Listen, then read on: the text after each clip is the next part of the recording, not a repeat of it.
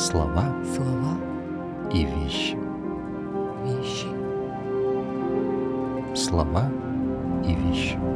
вещи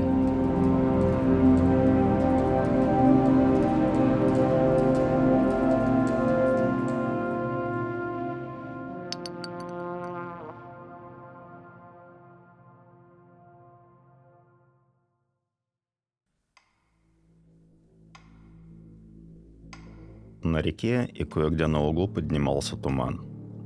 Высокие узкие клочья тумана, густые белые, как молоко, бродили над рекой, заслоняя отражение звезд и цепляясь за ивы. Они каждую минуту меняли свой вид, и казалось, что одни обнимались, другие кланялись, третьи поднимали к небу свои руки с широкими поповскими рукавами, как будто молились. Вероятно, они навели Дмитрия Петровича на мысль о привидениях и покойниках, потому что он обернулся ко мне лицом и спросил, грустно улыбаясь. Скажите мне, дорогой мой, почему это, когда мы хотим рассказать что-нибудь страшное, таинственное и фантастическое, то черпаем материал не из жизни, а непременно из мира привидений и загробных теней? Страшно то, что непонятно. А разве жизнь вам понятна? Скажите, разве жизнь вы понимаете больше, чем загробный мир?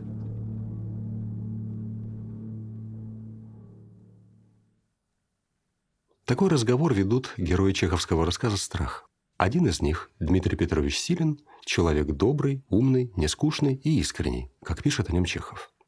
Нам известно, что он кончил курс в университете, служил в Петербурге, но в 30 лет бросил службу, уехал с молодой женой в деревню и занялся сельским хозяйством.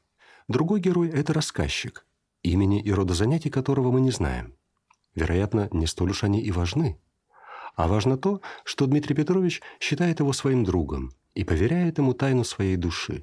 Давайте послушаем продолжение их диалога.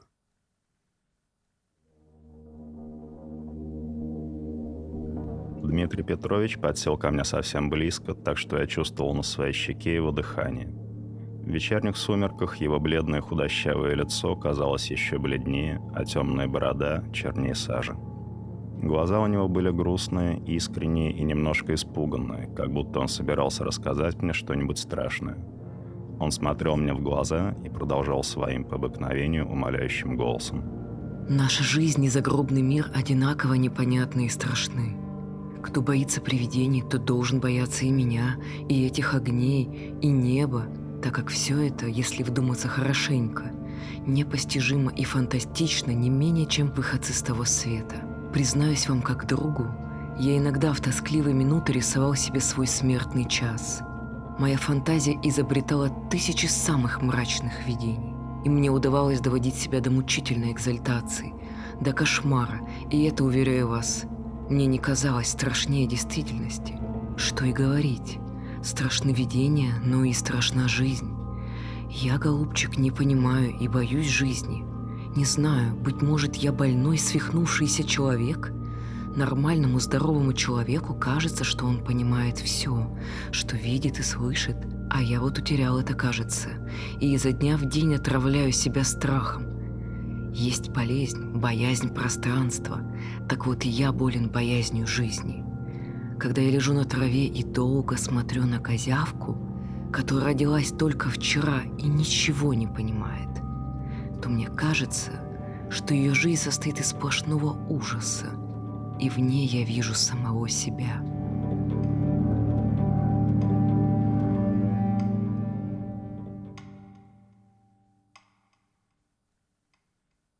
Как вам видится, чего же боится Дмитрий Петрович? Что он имеет в виду, когда говорит, что даже самые кошмарные видения, которые он рисовал себе, меркнут перед ужасом обычной действительности? Как еще можно обозначить это состояние? Чехов говорит о страхе. Во всяком случае, именно это слово вынесено в название рассказа. Но, на мой взгляд, речь здесь может идти и о более глубоком, я бы даже сказал, всеобъемлющем переживании. Я назвал бы его тревогой. Давайте посвятим этому нашу сегодняшнюю встречу. Тема девятого эпизода программы – тревога.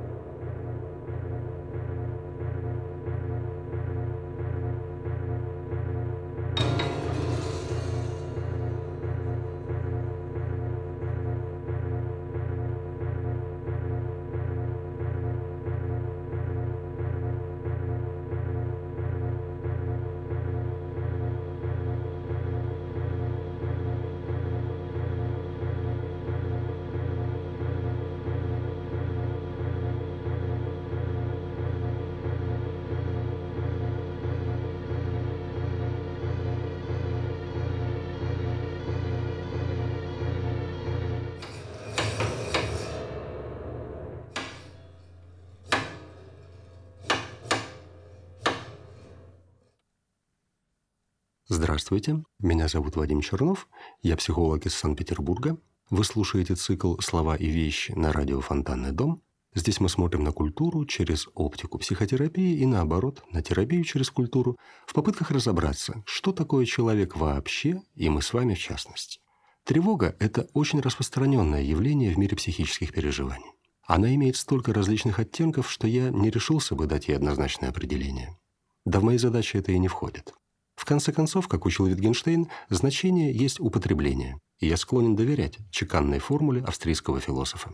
Говоря иначе, значение тревоги – это не то, как я ее представляю, а то, что переживает и о чем в связи с этим думает мой клиент. Так вот, тревога – это слово, которое довольно часто звучит в первичном запросе. Обычно люди так и говорят «помогите мне избавиться от тревоги». И я отвечаю «расскажите, а что вы называете тревогой? Как это у вас проявляется?» И тогда люди говорят следующее «мне трудно сконцентрироваться на чем-то определенном, меня преследуют тревожные мысли. У меня куча дел, а я не знаю, за что хвататься. Мне уже 30 лет, а я ничего не достиг в своей жизни. При этом возраст может быть любым. Я слышу подобное от людей и в 20, и в 40 лет. Иногда люди связывают тревогу с определенными ситуациями. Например, когда я остаюсь одна, мне становится настолько плохо, что у меня сердце из груди выскакивает и нечем дышать. Или называют временную точку, когда заметили это состояние. Допустим, это началось после того, как я переболела ковидом. Люди предъявляют симптомы своей тревоги и хотят что-то сделать с ними.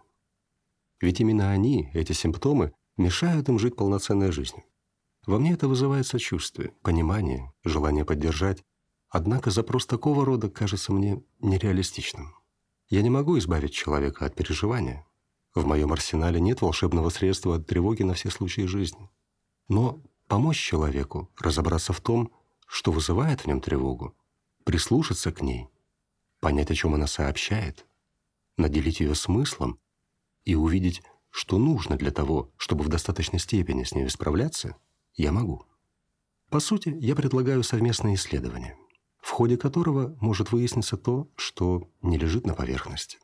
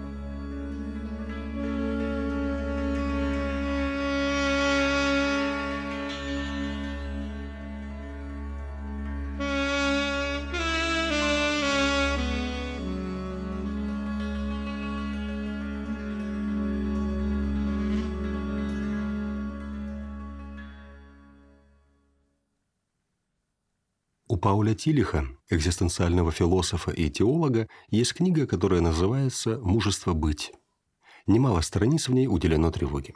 Тилих ставит вопрос ребром. Его гораздо меньше интересует, как тревога проявляется эмоционально и телесно, разговор о ней он выводит на онтологический уровень и связывает тревогу с такими вещами, как бытие и небытие. Согласно Тилиху, тревога – это такое состояние, в котором бытие осознает возможность своего небытия. Тревога – это конечность, о которой человек не просто имеет отвлеченное представление, но переживает ее именно как свою собственную конечность. Тревога – это наша врожденная особенность и способность. Она вменена нам, поскольку мы являемся людьми. Тилих говорит о том, что страх и тревога имеют общую онтологическую основу, но при этом они различны. Страх, в отличие от тревоги, имеет определенный объект – этот объект можно проанализировать, побороть или вытерпеть. Бояться всегда можно чего-то. Собак, темноты, провала на экзамене, разговора с начальником, отвержения или утраты. Со страхом можно встретиться. Есть же такое выражение – посмотреть в глаза своему страху. Страх способен делать нас активными участниками, вступать с ним во взаимодействие, быть смелыми. С тревогой же все обстоит несколько иначе, поскольку у тревоги нет объекта. Она ни на что конкретное не направлена. Тилих выражает это при помощи парадокса. Ее объект представляет собой отрицание любого объекта. Дезориентация и беспомощность человека в состоянии тревоги вызваны как раз тем, что объект, на котором можно было бы сосредоточиться, отсутствует. Единственный объект – это сама угроза, а не источник угрозы, потому что источник угрозы – это ничто. Конечно, можно было бы предположить, что тревогу вызывает страх перед неизвестностью. Но такого объяснения недостаточно. Ведь существует огромное количество неизвестного, которое при этом не вызывает в нас никакой тревоги. Дело в том, что неизвестное, порождающее тревогу, это неизвестное особого рода. Оно по самой своей природе не может быть известным, ибо оно есть небытие. Страх и тревога различимы, но неразделимы. В основе страха лежит тревога, а тревога стремится стать страхом. Яркий пример – это страх смерти. Если смотреть на него как на страх, то у него должен быть объект. Можно бояться, например, смертельной болезни или несчастного случая. Но если смотреть на это как на тревогу, то ее объект – это абсолютная неизвестность того, что будет после смерти. Это ледяное дыхание небытия. Ведь все, что будет после смерти, лежит в сфере исключительно нашей веры, наших надежд и представлений. Никто не может заявить со всей уверенностью, что будет после того, как мы умрем. У Егора Летова есть стихотворение об этом. Ведь никто не возвратился оттуда, объяснить нам наш щенячий отчаянный свет. Значит, злые пузыри и небо как кофе. Ведь никто не возвратился оттуда, оправдать наш безобразный оскаленный стыд. Лишь дрянные костыли и небо как кофе. Ведь никто не возвратился оттуда, чтобы понять наш коренной вопросительный страх. Остаются только желуди и небо как кофе. Страх смерти вносит элемент тревоги в любой другой вид страха. На первый взгляд, тревога – это болезненно переживаемая неспособность справиться с угрозой, которая содержится в той или иной ситуации. Однако более тщательный анализ показывает, что тревога по поводу определенной ситуации подразумевает тревогу по поводу человеческой ситуации как таковой. Устранить основополагающую тревогу конечности бытия и связанную с ней угрозу небытия невозможно. Это тревога, присущая самому существованию.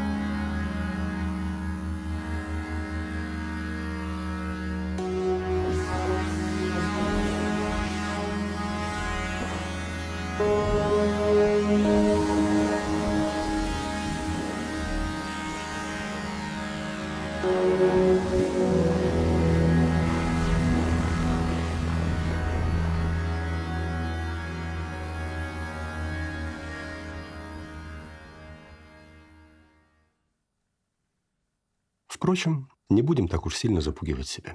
Давайте немного успокоимся и послушаем один умиротворяющий пассаж из книги Андрея Ствацатурова «Осень в карманах». Они никогда не лгут, ни днем, ни тем более ночью. Невский, Гороховая, Галерная не лгут, не виляют, не загибаются, не змеятся. Они снабжены знаками дорожного движения, указателями, стрелками, номерами домов и всегда выведут вас туда, куда вам нужно, где с нетерпением вас ждут и где вам особенно рады. Ровные, гладкие, прямые улицы составлены строго параллельно и перпендикулярно, как аккуратная таблица. Приятно жить в городе, где тебе ничего не угрожает.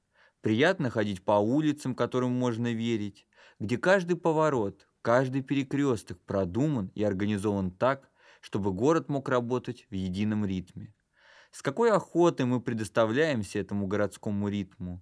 С утра просыпаемся, принимаем душ, завтракаем, садимся в машину или прыгаем в общественный транспорт, едем на службу, служим, как полагается, обедаем, снова служим, отправляемся домой, проверяем почту, смотрим новости и ложимся спать. И так день за днем. Вся наша жизнь в городе – строгая очередность. Поэтому настоящем можно совершенно не думать, и можно смело строить планы на будущее. Прямо скажем, немногие авторы писали о Петербурге в подобном ключе. И тем более ценно это наблюдение. Обычно в литературе наш город предстает куда более мрачным и пугающим местом. Вспомним «Медного всадника» Пушкина, физиологические очерки Некрасова, Петербург Достоевского или Блока. И здесь Ацвацатуров вступает в творческую полемику с так называемым петербургским текстом русской литературы, включая в свое описание одновременно несколько регистров и рассыпая множество скрытых цитат. Так, строчка «Где с нетерпением вас ждут и где вам особенно рады» – это ответ одновременно на две известных песни. «Город, которого нет» в исполнении Игоря Корнелюка, там поется «Где наверняка помнят и ждут», и «Зеленоглазое такси» Михаила Боярского, в которой есть строка «Где будут рады мне всегда». А указание на то, что Невский проспект никогда не лжет, относит нас к финалу одноименной повести Гоголя, где он утверждает нечто совершенно противоположное. О, не верьте этому Невскому проспекту. Я всегда закутываюсь покрепче плащом своим, когда иду по нем, и стараюсь вовсе не глядеть на встречающиеся предметы. Все обман, все мечта, все не то, чем кажется. Он лжет во всякое время, этот Невский проспект, но более всего тогда, когда ночь сгущенную массою наляжет на него и отделит белые палевые стены домов, когда весь город превратится в гром и блеск, мириады карет валятся с мостов, форейтеры кричат и прыгают на лошадях, и когда сам демон зажигает лампы, для того только, чтобы показать все не в настоящем виде. Так что же, помогает нам город справиться с тревогой или нет? упорядочивает нашу жизнь или обнажает ее инфернальную изнанку? На мой взгляд, правы и Гоголь, и Эствасатуров. Верный ответ состоит в том, что есть и то, и это. По словам Лотмана, город можно воспринимать одновременно как воплощение разума и как зловещий маскарад Антихриста. В городе, в самом ритме городской жизни, действительно очень много понятного и упорядочивающего. Но это вовсе не отменяет того факта, что посреди этого кажущегося порядка вдруг может разверзнуться хаос. Однажды я услышал за окном странный грохот.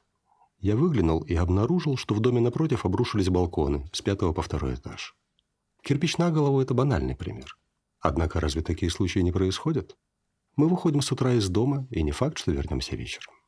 Говорим друг другу «до свидания», которое может никогда не состояться. Разве само это шаткое и неопределенное положение не пронизано тревогой насквозь? Правда в том, что всю жизнь мы проживаем в опасности. Постоянно находимся в подвешенном состоянии. Часто это сопровождается гневом, горечью, болью, бессилием. У нас есть идея, что мы можем контролировать нашу жизнь. Но черта, отделяющая привычную жизнь от хаоса, тоньше вуали. Это обыденность нашего существования, которая уготована каждому из нас. Рано или поздно все мы узнаем, что жизнь не в наших руках. Никогда не была и никогда не будет. И вообще, 2024 год не за горами. А в Петербурге, как вы помните, все крупнейшие наводнения по мистическому совпадению происходили с интервалом в 100 лет. В 1724, 1824 и 1924 годах. И кто знает, может быть, медный всадник вновь сойдет с гром камня и поскачет за кем-нибудь из нас, а безумица Нева сметет все наносное и покажет, кто в доме хозяин. Впрочем, теперь у нас ведь есть комплекс защитных сооружений. Ну вот и посмотрим, как он справится. Ждать осталось недолго. Лично вы на сто процентов убеждены, что пророчество Петербургу быть пусту однажды не сбудется.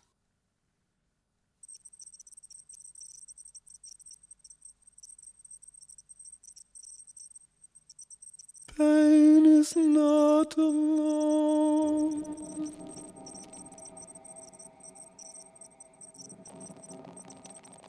Pain is not alone.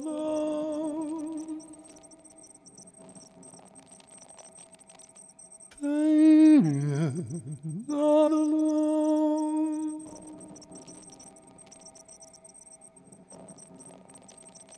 Pain is not alone.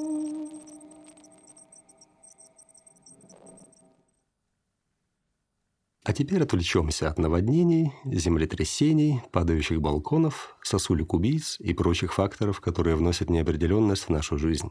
И обратимся к тому, что вообще-то кое-что все же в наших руках. В наших руках возможность выбирать то, как мы хотим прожить нашу жизнь. В наших руках ответы на испытания, которые она перед нами ставит. Можно сдаться и дать утянуть себя на дно, но можно идти навстречу вызовам бытия. Для этого у нас есть свобода. Связь между свободой и тревогой на уровне логики кажется неочевидной, потому что на первый взгляд свобода окрашена лишь позитивными значениями. Кажется, это так прекрасно быть свободным, ни от кого и ни от чего не зависеть, принимать те решения, которые хочется.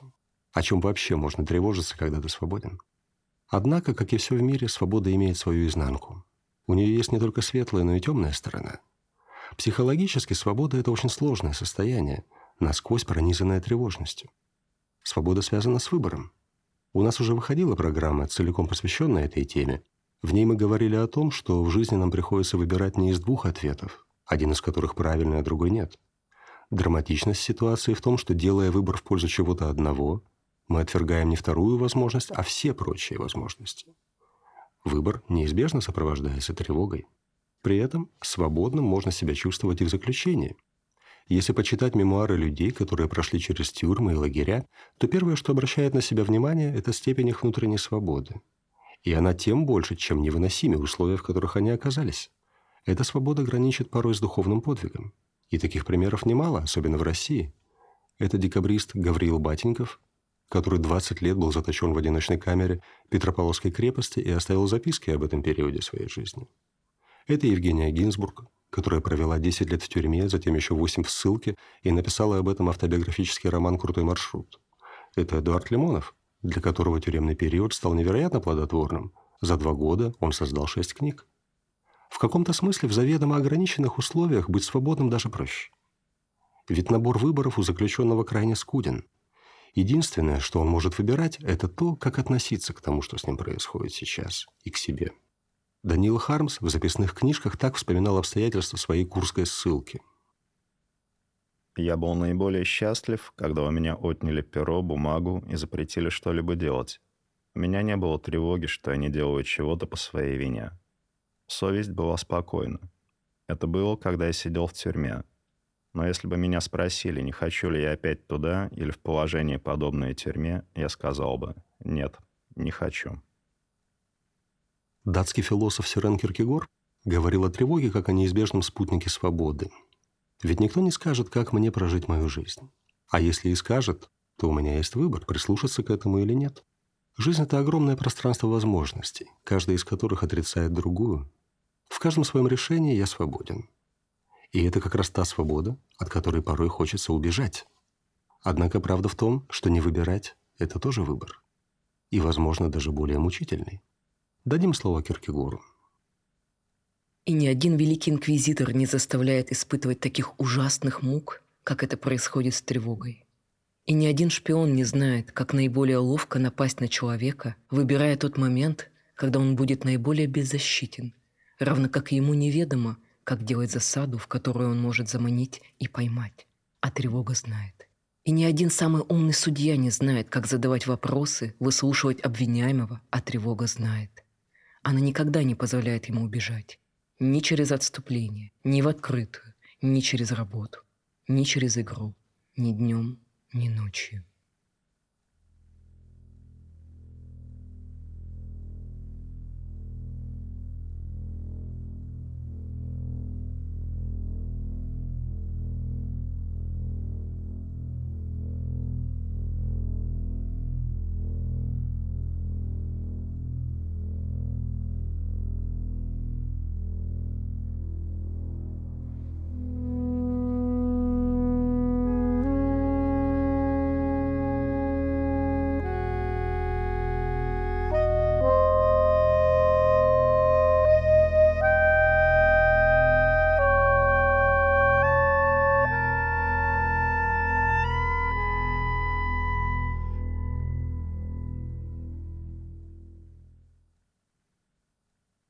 У человека есть несколько способов избежать тревожности.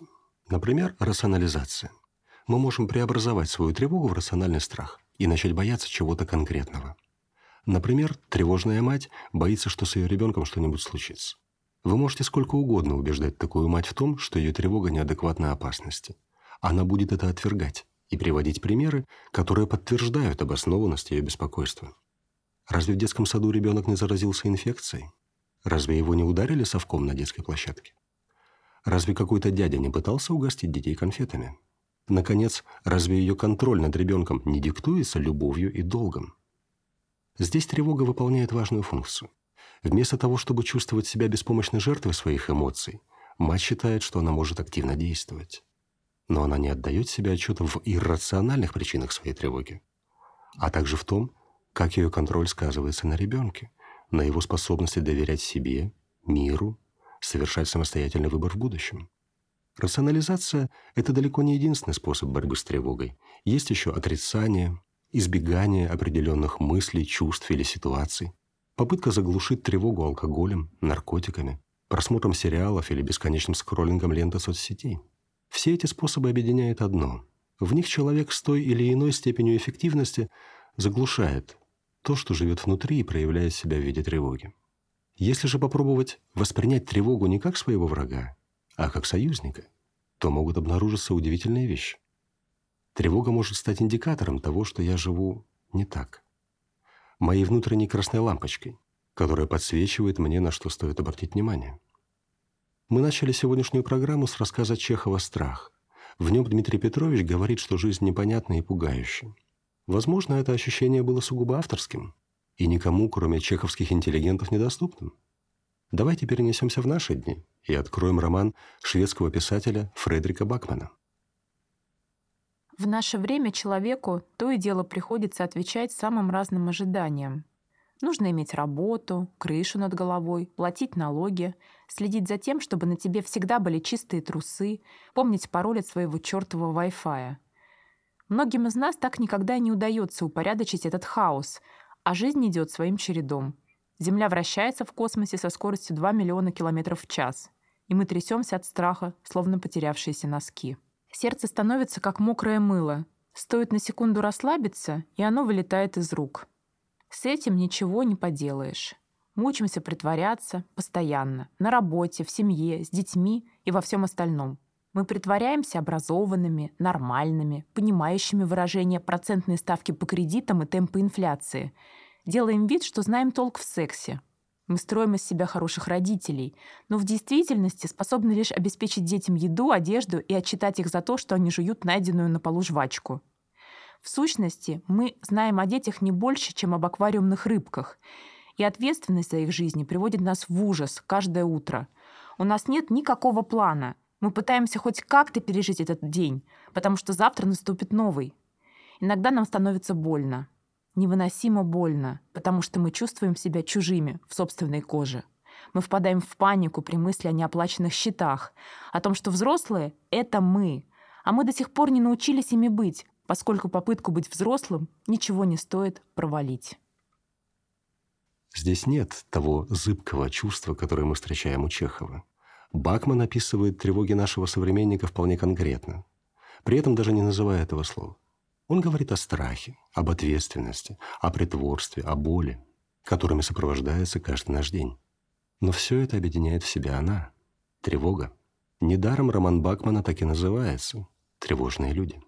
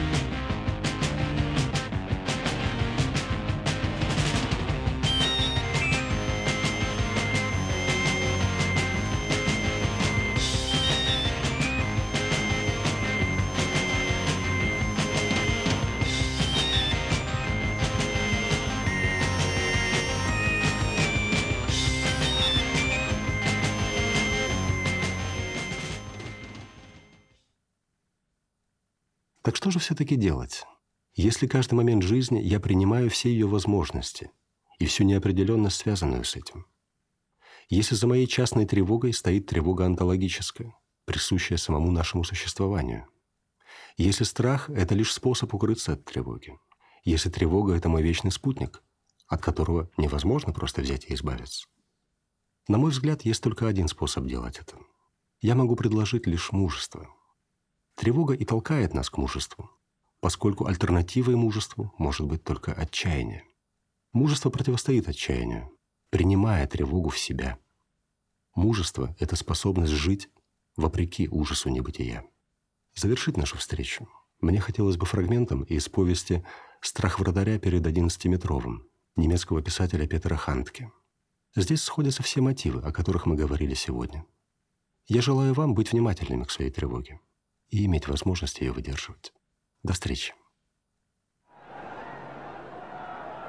Назначили 11-метровый. Все зрители побежали за воротом.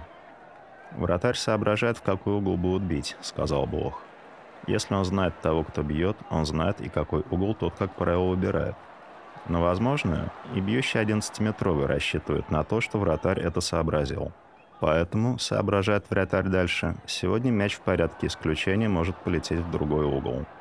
Ну а что, если игрок, выполняющий пенальти, продолжая думать одинаково с вратарем, все-таки пробьет, как обычно? И так далее, и так далее. Бог видел, как постепенно все игроки покинули штрафную площадку. Игрок, бьющий 11-метровый, положил перед собой мяч. Потом и он, отступая, вышел за пределы штрафной площадки. Когда бьющий пенальти будет подбегать, Вратарь непроизвольно перед самым ударом по мячу своим телодвижением укажет сторону, куда он бросится, и бьющий преспокойно может пробить противоположный угол, сказал Бог. С тем же успехом вратарь мог бы попытаться отпереть соломинкой дверь. Игрок вдруг разбежался. Вратарь в ярко-желтом пуловере стоял совершенно неподвижно, и игрок, бивший 11-метровый, послал мяч прямо ему в руки.